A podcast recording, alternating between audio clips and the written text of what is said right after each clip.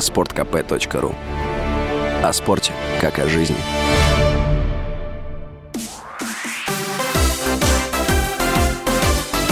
Новости спорта.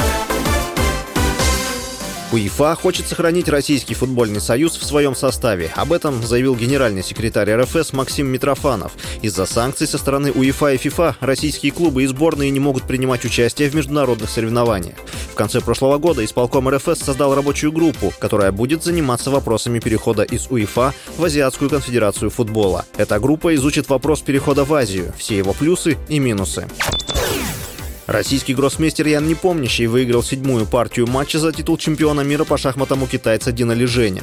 32-летний Непомнящий, для которого это вторая попытка завоевать мировую шахматную корону, играл белыми фигурами. Партия завершилась на 37-м ходу. После седьмой партии россиянин повел в счете 4-3. Следующая партия матча, который проходит в Астане, состоится 20 апреля. Победителем турнира станет шахматист, первым набравший как минимум 7,5 очка.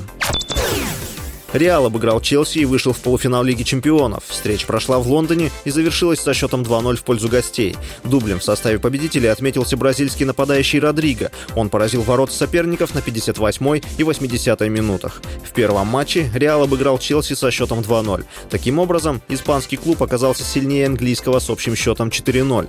Еще одним полуфиналистом турнира стал Милан. Клуб оказался сильнее Наполи. В первом матче одержав победу со счетом 1-0, а во втором сыграв в ничью 1-1. С вами был Василий Воронин. Больше спортивных новостей читайте на сайте sportkp.ru Новости спорта.